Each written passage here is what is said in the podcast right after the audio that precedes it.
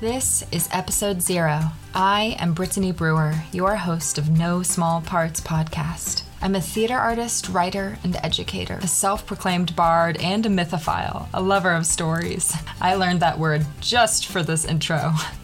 All that to say, I love tasty words. Language and storytelling in theater excite me so much, I've gone back to school to get my PhD and figure out all of the ways that these things bring richness to our lives, and especially the lives of young people. And I plan to make art at the same time.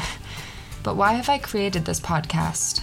I'm passionate about cultivating more young adult theater and crafting tools to help prepare others in beginning their theatrical journeys. For many of us, myself included, the journey is very roundabout. We go to school for art or we don't, and then we try to start working professionally.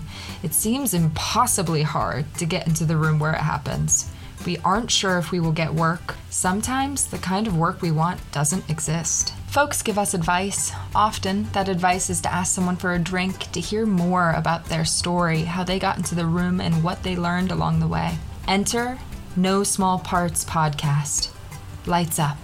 Each episode, I share a drink with a guest who works in theater, from recent students to folks decades into their career, with a specific lens how they began to make the kind of work that they wanted to do, or their experiences producing theater. When there are opportunities to expand upon less familiar terms or to share additional theater making advice, you may hear educator Brittany chime in with some notes. It is my hope that this podcast can be a resource for new and emerging artists, both in demystifying the many pathways you can take to find your footing as an artist, and, if it's interesting, beginning your own journey in producing theater. The first season of No Small Parts is focused on readings and staged readings of plays. There will be more to come.